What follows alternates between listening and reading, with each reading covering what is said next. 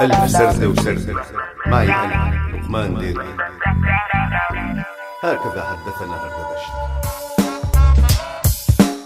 لا يضر ولا ينفع.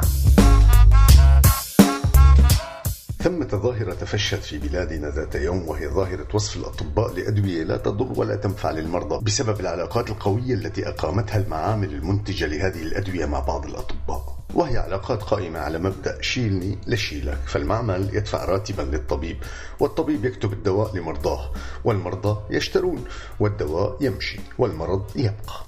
وثمة أمراض كثيرة في مجتمعنا بقيت وما زالت وما برحت تؤخر تقدمنا وتعرقل مسارنا نحو الأفضل بسبب الأدوية التي لا تضر ولا تنفع. فصحيح أنها لا تضر ولا تنفع ولكنها بالنتيجة تضر. لأنها تأخذ مكان الدواء المناسب.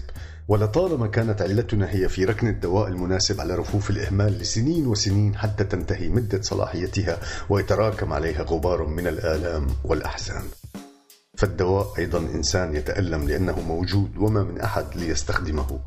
يتألم لأنه يرى مجتمعه بحاجة إليه لكن طبقة من عديمي الحيلة تشير إلى غيره فقط. لأن هذا الغيره يقدم له فائدة مباشرة وهي مادية حصرا.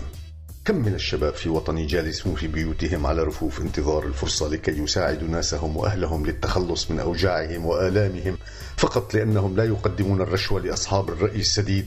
كم من الفتيات في بلدي جالسات في أروقة العطالة فقط لأنهن لم يقدمن للمدراء ما يشتهون وما أدراك ما يشتهون. كم من المواهب في بلدي تنتظر الفرصة لتقول كلمتها ولتصنع المستقبل الذي نتأمله كلنا. عدا تلك الحفنة من الذين لم يعطيهم الله من المواهب سوى موهبة التزوير وتدبير الأشباه من عديمي الضرر والنفع. فمتى تزول هذه الطبقة العجيبة؟ قل لي متى أشوفك يا كامل وصوفك.